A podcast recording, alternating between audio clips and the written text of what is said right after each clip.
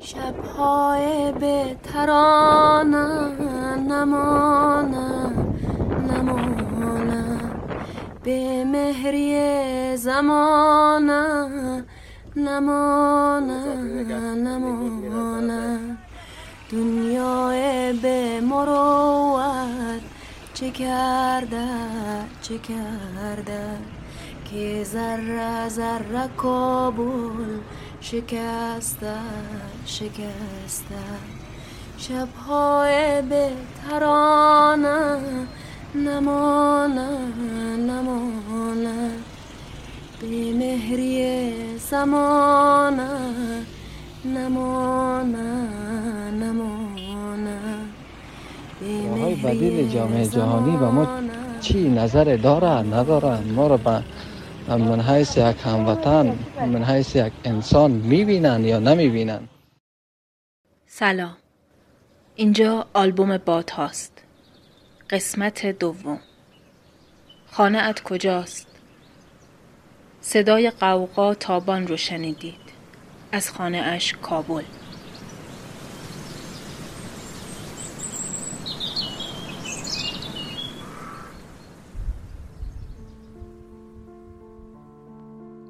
نامه شماره دو خونه توی کتابی درباره خونه و نمادگرایی خونه میخوندم. مثلا می‌خواستم بفهمم خونه در حافظه جمعی آدم ها چه معنی داره. چون چند شبی بود که خواب خونه می‌دیدم. خواب خونه های بزرگ و مختلف. یک بار خواب دیدم که انتهای خونه بزرگی که توشیم حیاتیه که به جنگ می‌رسه. دیوارهای نیمه خراب و ترس خیلی زیاد. بعد از تو خواستم که فرار کنیم. اما جنگو از چشم تو نمی‌دیدم. فرار کردیم و گیر افتادیم و کسی که شبیه سربازهای عراقی توی فیلم ها بود یک دفعه روی سرم سلاح گذاشت و شلیک کرد. بعد رها شدم و دوباره خودم و تو رو توی خونه بزرگی دیدم. هم خونه تو بود و هم خونه من بود. یا در واقع فقط خونه بود مال هیچ کس نبود. یک فضا و یک محیط بیطرف بود. خلاصه توی اون کتاب نمادها نوشته بود خونه گاهی در کنار آب مادر و گهواره قرار می‌گیره. یعنی انگار همه اینها توی یک گروه هستن. انگار به هم مرتبطن یا حس و حالشون به هم شبیه. و ضمنا اولین خونه ما مادره. معلق در آب گرم رحم مادر. با صدای ثابتی از ضربان قلبش. درست زمانی که ما به جای فکر کردن و آنالیز کردن فقط حضور داریم. به حالت تسلیم و انفعال رهاترینیم. جایی که شبیه یک خاطره ازلی گنگ که واقعا هیچ تصویری ازش به یاد نمیاریم همیشه معنی آرامش و رهاییه. بقیه زندگی خارج از مادر داریم دنبال جایی میگردیم که بتونیم اسمش خونه بذاریم. چون یک بار تجربهش کردیم و اصلا از همون جا شروع کردیم خونه سرچشمه است و سرآغاز. مبدع همه سفرهاست. مقصد همه سفرهاست. هم آغاز و هم پایان. خیلی ها ترجیح میدن توی خونه بمیرن. احساسات متفاوتی به خونه وجود داره. خونه گاهی صدای اذان معزنزاده و ربنای شجریانه. جایی که خانواده خونیمون هست. جایی که زبونش فارسیه روی زمینش قالی پهن شده. از توی آشپزخونش بوی قرمه سبزی میاد. جایی در گذشته. یا شاید در آینده. جایی با چینشی تازه جایی که آدما روی مخمون نباشن. جایی که دعوا نباشه خشم نباشه گرسنگی و رنج نباشه. مدرن باشه متفاوت با پنجره های قدی گلدونای بزرگ آشپزخونه مجهز و یک استخر بزرگ توی حیات یا شاید همینجاست همینجا که دوستش نداریم یا دوستش داریم اما دلمون به حالش میسوزه. جایی که توش هستیم با همه خاطرات و آرمان ها آیا اولین خونه حتی پیش از رحم مادر خود ما نیستیم؟ آیا احساسی که به خونه داریم همون احساسی نیست که به خودمون داریم؟ آیا از اون دست آدم ها هستیم که وقتی جلوی آینه حمام می ایستیم همش به این فکر می کنیم که حیف حیف از روزگاری که جوانتر و زیباتر بودیم و قدر ندونستیم یا به خودمون میگیم من باید تغییر کنم باید فکری به حال خودم کنم باید از اینجا و این چیزی که هستم کوچ کنم به چیز یا جای بهتر کاملتر مطلوبتر. یا شاید توی آینه واقعیت رو می‌بینیم. فقط یک صورت می‌بینیم که هم زشت هم زیبا. و این ربطی به گذشته و آینده نداره. زشتی و زیبایی همیشگی و توامانه بینقصی واقعی نیست. تو گفتی خونه جاییه که آدم بتونه توش تنها باشه. من گفتم تنها باشه که چی بشه؟ گفتی که راحت باشه خودش باشه. بدون سانسور بدون نگرانی. ازت پرسیدم پس به نظرت همه جا خونه نیست؟ اگه ما بتونیم همه جا تنها باشیم و در واقع همه جا راحت باشیم خودمون باشیم آزاد باشیم. اما زدیت ها خونه ای رو که ساکنشیم چند پاره می‌کنن. ما رو وارد اتاق می‌کنن وارد تخت و وارد خودمون. و این تصور رو در ما ایجاد می‌کنن که فاصله و تمایزی بین ما و جهان وجود داره که با دیوارهای خونه و دیوارهای تن ما رسمیت پیدا می‌کنه. زدیت ها هستن دیوارها هستن. بعضی خونه ها پنجره های زیادی داره. بعضی خونه ها پر از دره مثل خونه قدیمی پدر بزرگ و مادر بزرگم که هر اتاقش دوتا و گاهی سه تا در داشت. اتاقها به هم راه داشت و به دو تا ایوون بزرگی که دو طرف اتاقها بود طبقه پایین حیوونا بودن توی حیات درختها بودن و بین حیاتها دیواری و دری وجود نداشت وقتی می‌خواستم برم دستشویی اول باید وارد ایوون می شدم. بعد از پله های بدون نرد پایین می اومدم. بعد سگ توی حیات رو به سلامت رد می کردم.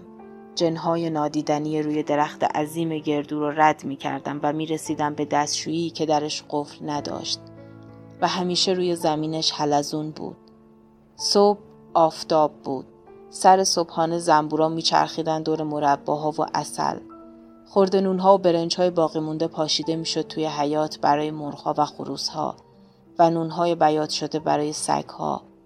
برف و بوران بود. حمله گرازها به زمینا و شغالها به مرغ و خروسا بود.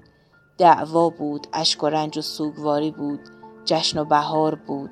برداشت محصول و شوخی و خنده بود. آدما سیاه می پوشیدن، سفید می پوشیدن، به دنیا می اومدن و می مردن. و همین اسمش خونه و زندگی بود. تو میگی خونه جاییه که آدم توش راحت راحت باشه. کجا راحته؟ کجا آزادترین؟ جایی که دیواری نباشه و ما همچنان بتونیم راحت باشیم. اصلا آزادی که در انحصار دیوار هاست چجور آزادیه؟ آزادی همون عشقه. بیشتر یک جور شجاعته تا هدیه‌ای که دیگری به میده. آدم عاشق شجاعت و دل و جرأت داره. چیزی برای از دست دادن نیست. شفاف و بیطرف. آدم عاشق چیزی برای قایم کردن نداره و به نظر من این تنها معنی آزادیه. برای همین ممکنه ما پشت دیوارها باشیم اما آزاد. یا زیر آسمون باشیم اما اسیر. خونه محدوده آزادی ماست.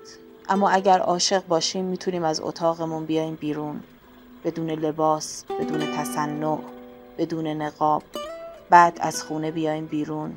تمام و کمال هر چیزی که هستیم و نیستیم رو آشکار کنیم. و خودمون رو در معرض خورشید و در معرض نگاه دیگری قرار بدیم. بدون سلاح بدون سپر بعد تماشا می‌کنیم که همه جا خونه است. و خود ما حتی خونه ایم. هر جا که باشیم.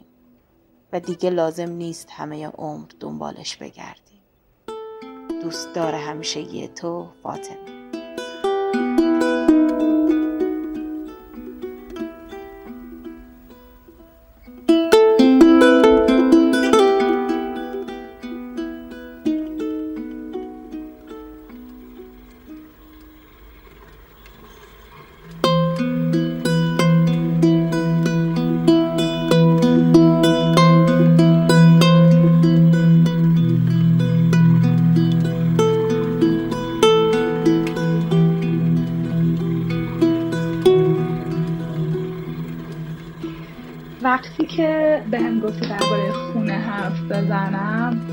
تصویری که توی ذهنم اومد اون سفری بود که به فیل بند داشتیم همین چند سال پیش قبل از اینکه من مجبور بشم که ایران رو ترک کنم. روی چمنهای خیس دراز کشیده بودیم و غرق خیرگی به اون ابرای بالا سرمون بودیم و ازم پرسیدی که بزرگترین رؤیات چیه؟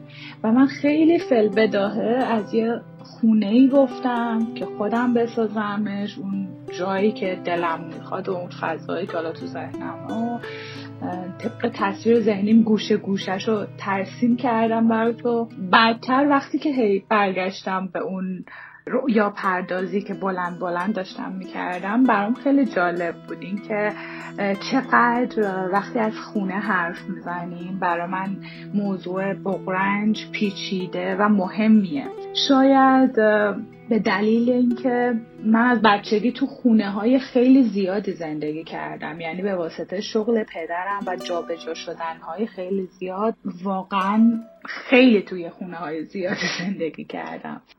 همیشه اینطوری بوده که خونه برای ما اون جایی که توش زندگی می‌کردیم یک جای موقتی بوده. و اون چیزی که تو ذهن من از خونه کاملا متضاد با این تجربه ای که من در زندگی کردم. یعنی حتی من 18 سالگی به دنبال پیدا کردن خونه خودم و فضایی که خودم متعلق بهش بدونم و بدونم که موقتی نیست مستقل شدم و فکر می‌کردم که می‌تونم اینو برای خودم درست کنم. ولی خب این اتفاق نیفتاد چون باز اون سنم سنی بود که دائم در تغییر بودم دانشگاه رفتم شهر عوض کردم و بعدتر این موضوع باز با موضوع مهاجرت اجباری منم این تشدید شد. یعنی باز در سالهای آخر که ایران بودم فکر می‌کردم که یک معمنی برای خودم ساختم که متعلق به من یک جایی در دنیا هست که من ازش میام و اون هم از من گرفته شد. ولی اگر بخوام طبق این معنایی که برای خودم توی ذهنم هست درباره خونه اون معمن اون پناهگاه اون جایی که آدم بارها بتونه به بهش برگرد. جایی که ازش خاطره داره جایی که می‌تونه عزیزانش و کسایی رو که دوست داره دور هم جمع کنه. برای حتی تنها بودن بتونه به اونجا برگرده. این اون چیزیه که من از خونه توی ذهنم دارم. و وقتی بهش فکر می‌کنم تنها جایی که می‌تونم اسمش رو خونه بذارم خونه پدر بزرگ مادر بزرگ پدریم هست که من در دوره سی ساله از بچگی تا بزرگسالی توی اون خونه خاطرات خیلی زیادی دارم. برای من حکم یک قصر عظیمی داشت که همیشه بوی کتلت و حلوا و اسپند می‌داد و روزهای خیلی جالبی و من اونجا تجربه کردم و همیشه می‌تونستم برگردم به حتی بزرگسالی. می‌رفتم به کمودا دیواری بزرگش که تو بچه که قایم می شدیم توش سرک می کشیدم و هی بر من تجدید خاطره می شد خیلی نوستالژیک بود بر من اون خونه. و این چند سال گذشته وقتی پدر بزرگم فوت شد خب مجبور شدن که اون خونه رو بفروشن. و اینم بازی یه چیزی بود که خب خیلی برای من ناراحت کننده بود. با اینکه من ایران نبودم اون موقع آرزو کردم که کاش می‌تونستم من بخرمش من ازش نگهداری کنم و بمونه برام. و انقدر اونجا برای من در زمیر ناخداگاه من مؤثر بوده و مهم بوده. اون مفهومی که از خونه داشتم و تأمین می‌کرده اون احساس امنیت که همه این چیزی هم که دارم میگم برمیگرده به احساس امنیت. و اونجا به من این احساس رو می‌داده که خیلی وقتا خوابایی که می‌بینم که مثلا در مورد خانواده است یا دل به خاطر دلتنگی هامه یا برگشتن به کودکی هامه توی اون خونه اتفاق میفته. خونه ما دوره دوره. پشت کوها. یه صبوره. پشت دشتا یه تلایی پشت صحرا های خالی. خونه ماست. اون بره آب. اون بره موجای بیتا. پشت جنگل صرفه. توی رویاست. توی خواب. خونه آدم می‌تونه یه جایی باشه که آدم بتونه همیشه خوشحال باشه.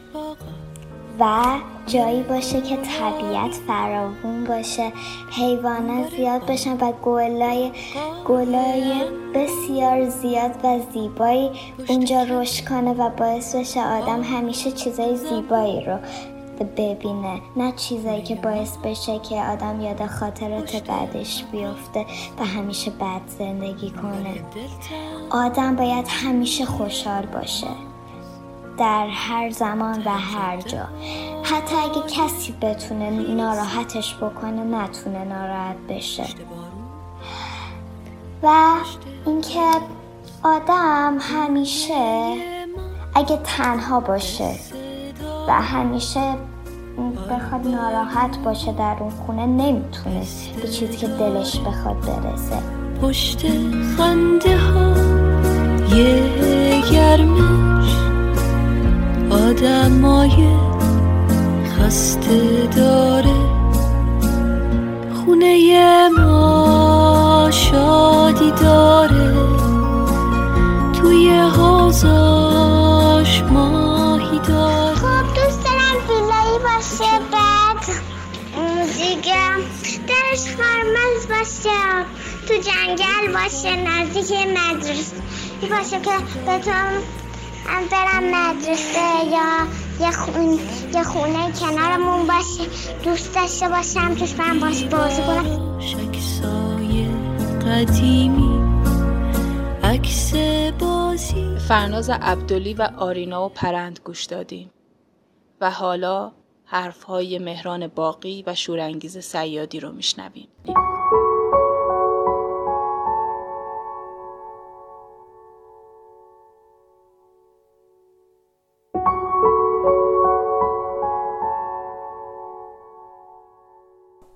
ولی هر جایی که توش زندگی می‌کنی از نظر من خونه نیست همونطور که هر جایی که توش به دنیا اومده باشی الزامن وطن نیست پس خونه کجاست؟ وطن چیه؟ توی دانشنامه ویکیپدیا زیل مدخل خانه در تعریف خونه نوشته شده یک محدوده اختصاصی این تعریف با اون چیزی که در ذهن من به عنوان مفهوم خونه ثبت شده قرابت معنایی داره. یک محدوده اختصاصی. از این منظر خونه برای من می‌تونه هر جایی باشه. مثلا هر روز صبح زود که دارم تنهایی میرم سر کار ماشینم تو حد فاصل منزل تا محل کار برام تبدیل میشه به خونم. توش آواز می‌خونم هوار می‌کشم. اگه لازم باشه دست می‌کنم تو بینیم. به اون فوش میدم. اگه دلم بخواد راحت بادگلو می‌زنم. اصلا همین بادگلو. به نظر من خونه جاییه که توش بشه با خیال راحت و با صدای بلند باد رو از گلو خارج کرد و از عذابش رها شد.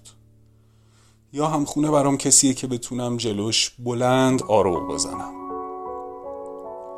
برای من خونه جایی که بتونم توش کاملا خودم باشم. توش تنها هم نباشم مهم نیست. خونه اگه خونه باشه با ساکنینش هم آدم راحته. مثلا فکر کن رفتی خونه سمیمی ترین رفیقت. به محض ورود می‌تونی جورابهات رو بکنی بری یه دوش مبسوط بگیری. بعد دوستت بهت یه شلوارک قرض بده و بدون هیچ توضیح و مکالمه اضافه ای تنت رو ولو کنی روی کاناپه خونش رو سرت رو فرو کنی توی گوشید یا حتی بخوابی رو تختش. خونه جایی که بتونی توش خودت باشی. همون جوری که هستی. بدون سانسور بدون تظاهر و روتوش بدون ترس و علل خصوص بدون شرم. هر جا احساس کنم می‌تونم آزادانه خودم باشم اسمش رو می‌ذارم خونه. و هر جا احساس کنم می‌تونم آزادانه خودم باشم اسم اونجا رو می‌ذارم وطن.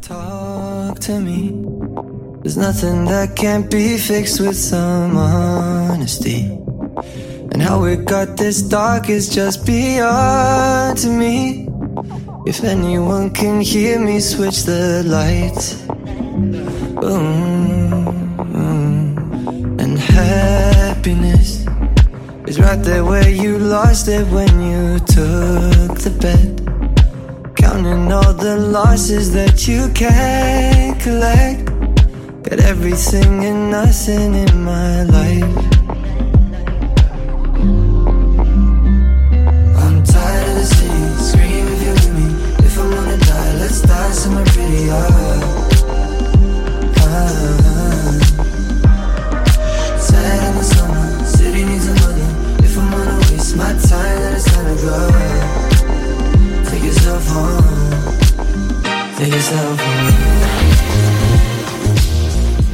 در سالهای کودکی وقتی ما گفتن یک خونه بکشید ما بلافاصله یک مسلسه متساویل از به جای سقف و یک مستطیل در زیر اون میکشتیم یا یک مستطیل کوچکتر برای اینکه نشون بدیم این در خانه است و می‌گفتیم اینجا خونه است.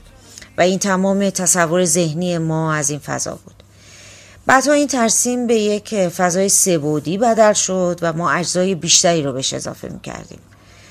و دریافتیم که خونه یک محل یا یک محدوده است برای سکونت یک خانواده متشکل از اعضایی که همه به عنوان خانواده می‌شناسیم به همراه وسایلی که آسایش و رفاه اونها رو تأمین می‌کنه که به نظر من همه اینها بیشتر مفهوم کاشانه رو میرسون. چون جلوتر که رفتیم فهمیدیم یا بهمون به آموزش دادن که کوچه و مدرسه و شهرمون هم خونه ماست و درست هم می‌گفتن و در نگهداری از اونها باید تلاش کنیم همونطور که اونها داده هایی برای ما دارن. در حالی که در سن جوانی دریافت ما از اینکه خونه کجاست این شد که خونه جاییه که افرادش حس تعلق و امنیت خاطر متقابل به هم دارن.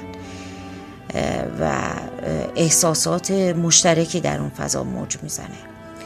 اما هرچه جلوتر رفتیم متوجه شدیم که خونه به راحتی با این مفاهیم قابل اندازه گیری نیست.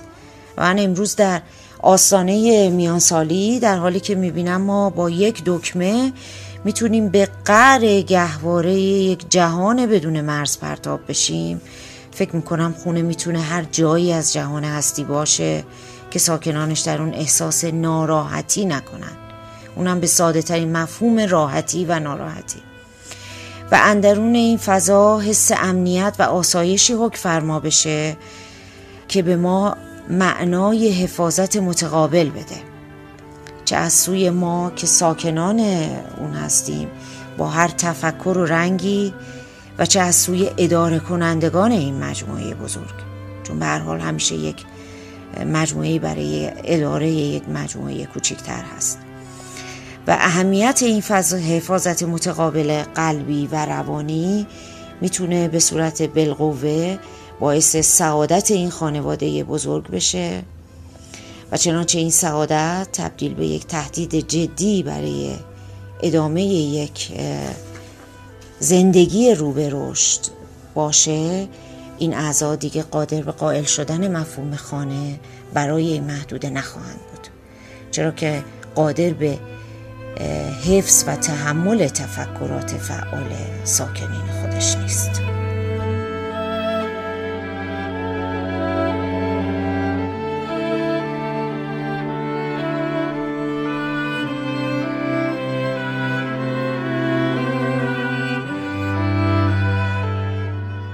خانه جای انبار کردن کالا نیست. خانه جایی نیست که یخچال توش انبار کنین نمی‌دونم میوه توش انبار کنین کولر بذارین تلویزیون بذارین ماشین پارک کنین و پوز بدین. می‌گفت خانه درد داره. در خانه باید همیشه گشوده باشه. در وجودتون باید همیشه گشوده باشه. وقتی میاد دیگری میاد در حضورتون باید انفعال حاصل کنید باید یه پله برین عقب.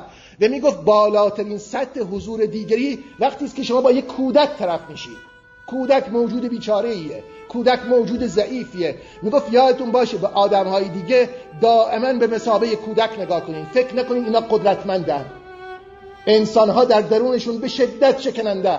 انسان ها بسیار ضعیفن. انسان ها پر از رنجن. انسان ها پر از آرمان های تحقق نیافتن. به همین دلیل به جای اینکه در مقابل دیگران حرف بزنین می‌گفت سکوت کنین. پذیرا باشین.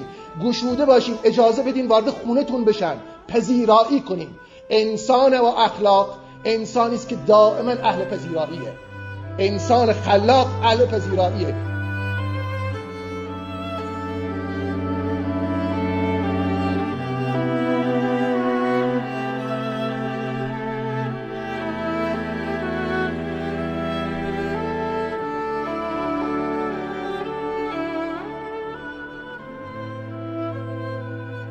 بخشی از سخنرانی مصطفی مهرائین درباره انسان خلاق و مفهوم خانه از نظر امانوئل لویناس فیلسوف فرانسوی قرن بیست گوش دادید. و حالا بخشی از کتاب وصیت خیانت شده از آثار اخیر میلان کوندرا نویسنده اهل چکسلواکی با ترجمه فروغ پوریاوری رو میشنوید. درباره مفهوم وطن و خانه از نظر ایگور استراوینسکی موزیسین برجسته قرن بیست روسیه با صدای نعیم روی قطعه پتروشکا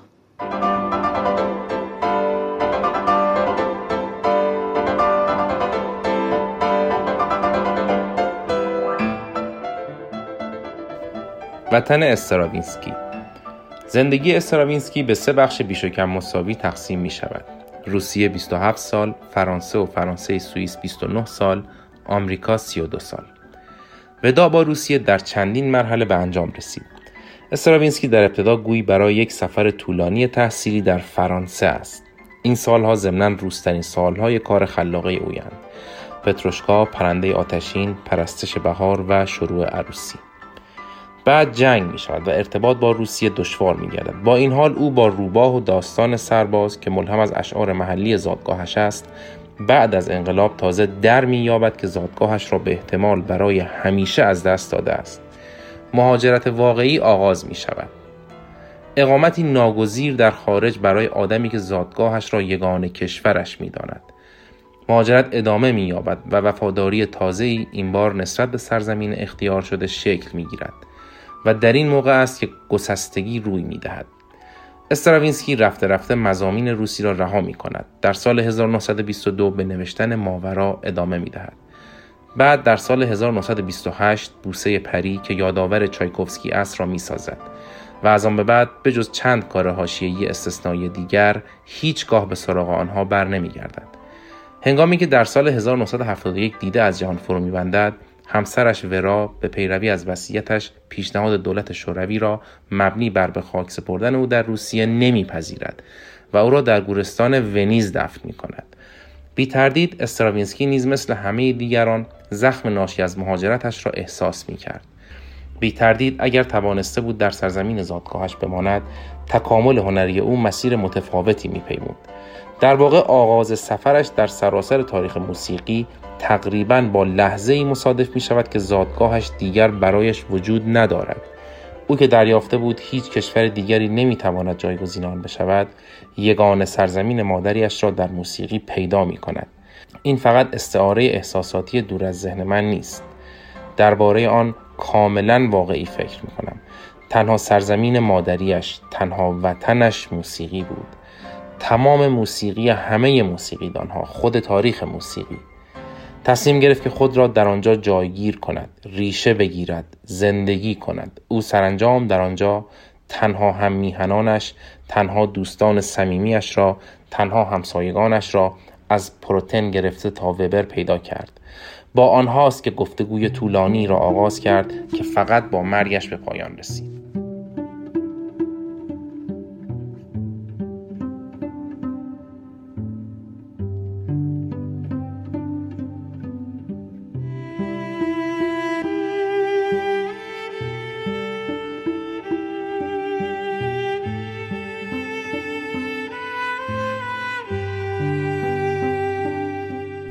یه چیزی که در مورد خونه خیلی جالبه اینه که درک ما از خونه به فاصلمون ازش نسبت داره.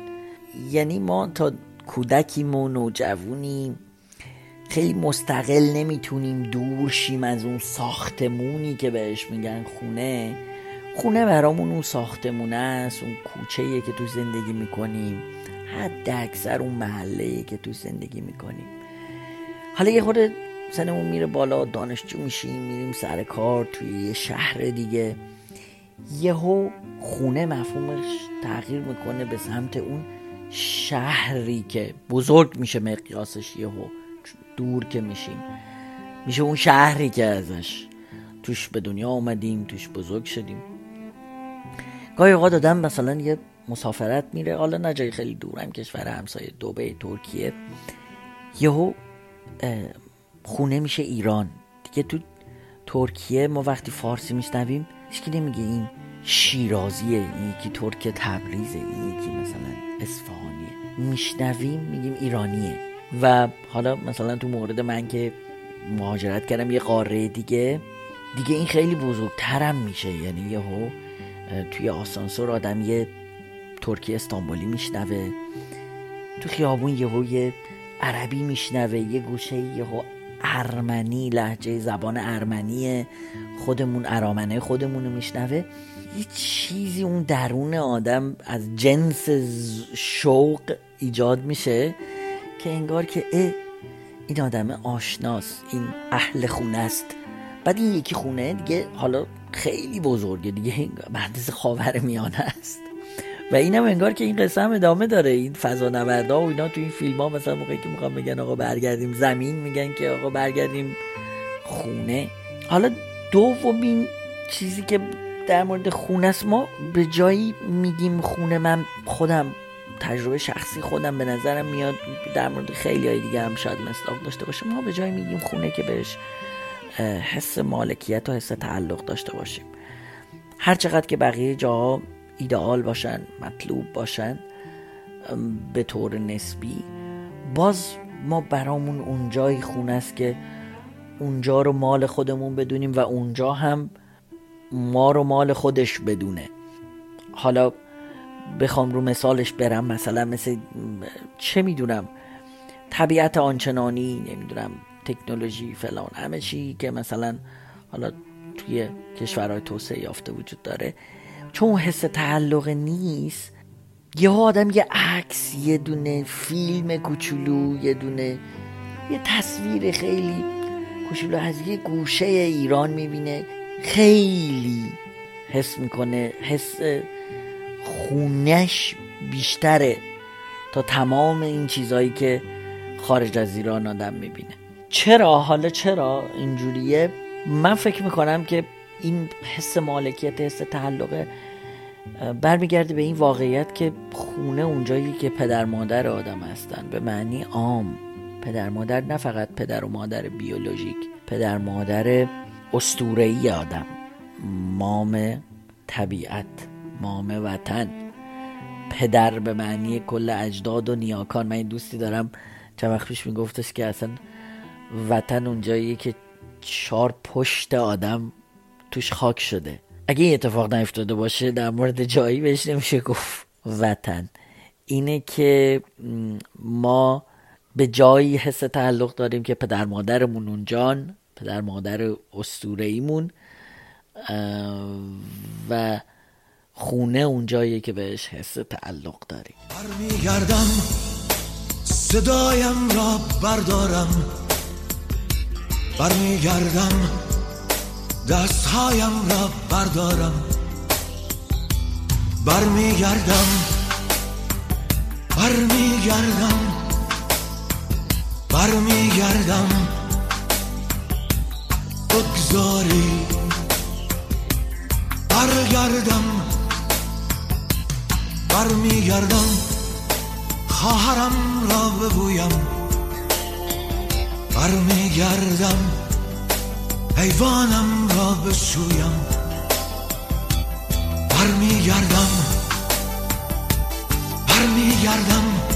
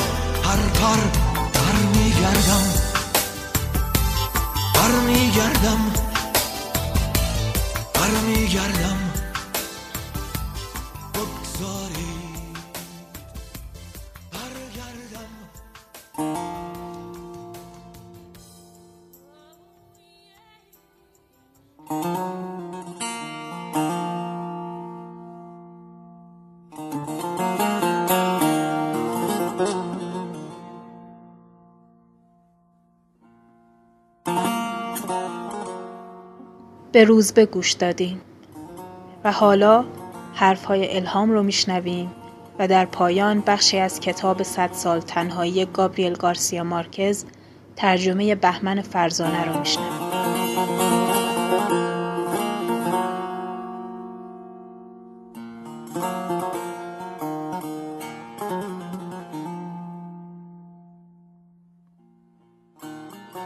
آدم میشه یکی از چادرهای اشایر ایل بختیار یا یکی از کپرهای روستای تاریخی میمن یا یه امارت قاجاری یا یه خونه نقلی با معماری پهلوی و حتی یه کاخ سلطنتی مثل کاخ نیاوران، کاخ سعدآباد و شاید مثل همه خونه هایی که ما الان داریم توش زندگی می‌کنیم باشه. همه اینها می‌تونه خونه باشه. چرا؟ چون تو همه اینها یه زندگی جریان داشته و اون زندگی با وجود یک سری از آدم ها شکل گرفته ولی به نظر من خونه ویلا و ساختمون هایی که نوساز شدن نمی‌تونه خونه باشه و اونها فقط احجامی هستن که با یک سری مساله روی هم سوار شدند و شکل گرفتن و تا زمانی که زندگی تو اونا شکل نگیره و اتفاق و رویداد و خاطره ای در اونها رخ نده اونها معنی خونه رو نمی‌گیرن. حالا ممکنه این زندگی و جریان اتفاقهای خوبی باشه و خاطره های قشنگی باشه. امکان داره این اتفاقها تلخ باشن یا حتی رویدادهای خیلی مهم و تاریخی باشن. اون دیگه بستگی به آدم های متفاوت اون خونه ها داره. که در دوره ها و زمان های مختلف در اون خونه ها حضور داشتن حتی ممکنه یاد یک آدم هم در یک خونه حضور داشته باشه مثل قاب عکس هایی که روی تاخچه هاست. هرچی این خونه ها قدیمی تر باشه قطعا قصه های بیشتری دارن. مثلا یه خونه 300 ساله نسبت به یه خونه 10 ساله قصه ها و خاطره آدم ها و یادگاری های بیشتری رو با خودش همراه داره. برای همینه که اون خونه 300 ساله حس بیشتری رو در خودش داره. و هر آدمی که در سالهای بعد به اون خونه راه پیدا کنه فصل جدیدی رو با خودش به حس اون خونه اضافه می‌کنه.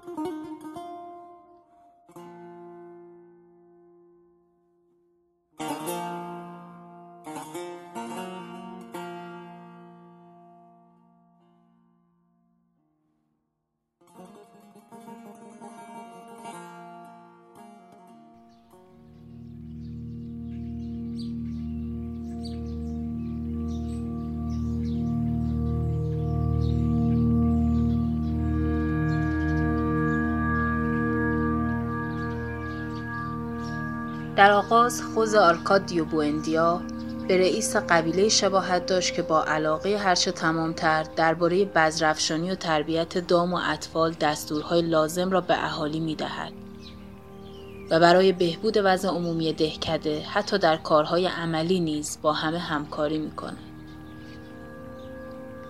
از آنجا که خانه او از ابتدا بهترین خانه دهکده بود سایر خانه ها را به آن شکل ساختند.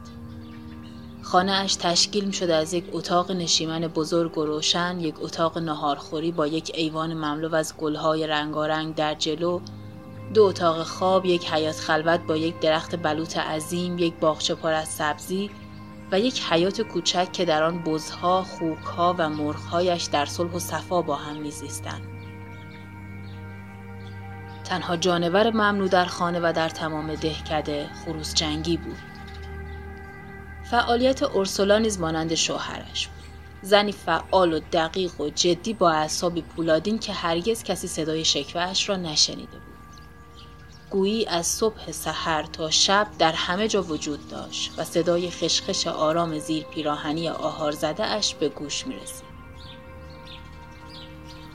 به همت او کف اتاقها که از گل ساخته شده بود دیوارهای کاهگلی و اساسی چوبی دهاتی که با دست خودشان ساخته بودند همیشه پاکیزه بود و از صندوقهای کهنه لباس همیشه عطر ملایم ریحان به مشام می خوز آرکادیو بواندیا که همیشه در دهکده در هر کاری پیش قدم بود وضعیت ساختمانی خانه ها را به نحوی ترتیب داده بود که هر کس به آسانی می توانست برای برداشتن آب به رودخانه برسد و خیابانها را طوری کشیده بود تا هر خانه به اندازه خانه دیگر آفتاب بگیرد. در عرض چند سال ماکوندو به دهکده ای چنان فعال و منظم تبدیل شد که 300 نفر سکنه اش تا آن موقع ندیده بودند. درست و حسابی می توانستی آنجا را یک دهکده خوشبخت بنامی. جایی که هیچ کس بیش از سی سال نداشت و هنوز کسی در آن نمرده بود. خوز آرکادیو بو اندیا از وقتی که ساختمان دهکده شروع شد تله و قفس ساخته بود و در اندک زمانی نه تنها خانه خود بلکه تمام خانه های دهکده را از سبز قبا و قناری و مرغ مینا و سین سرخ پر کرد. کنسرت این همه پرنده گوناگون چنان کر کننده شد که اورسولا برای اینکه دیوانه نشود سوراخ گوشهایش را با موم گرفت. اولین باری که قبیله ملکیادس برای فروش گویهای شیشه‌ای مسکن سردرد با آنجا وارد شدند، اهالی سخت متعجب شده بودند که آنها چگونه توانستهاند در ماوراء باطلاق ها این دهکده دور افتاده را پیدا کنند و کولی ها اعتراف کردند که آواز پرندگان دهکده آنها را به دانجا راهنمایی کرده است.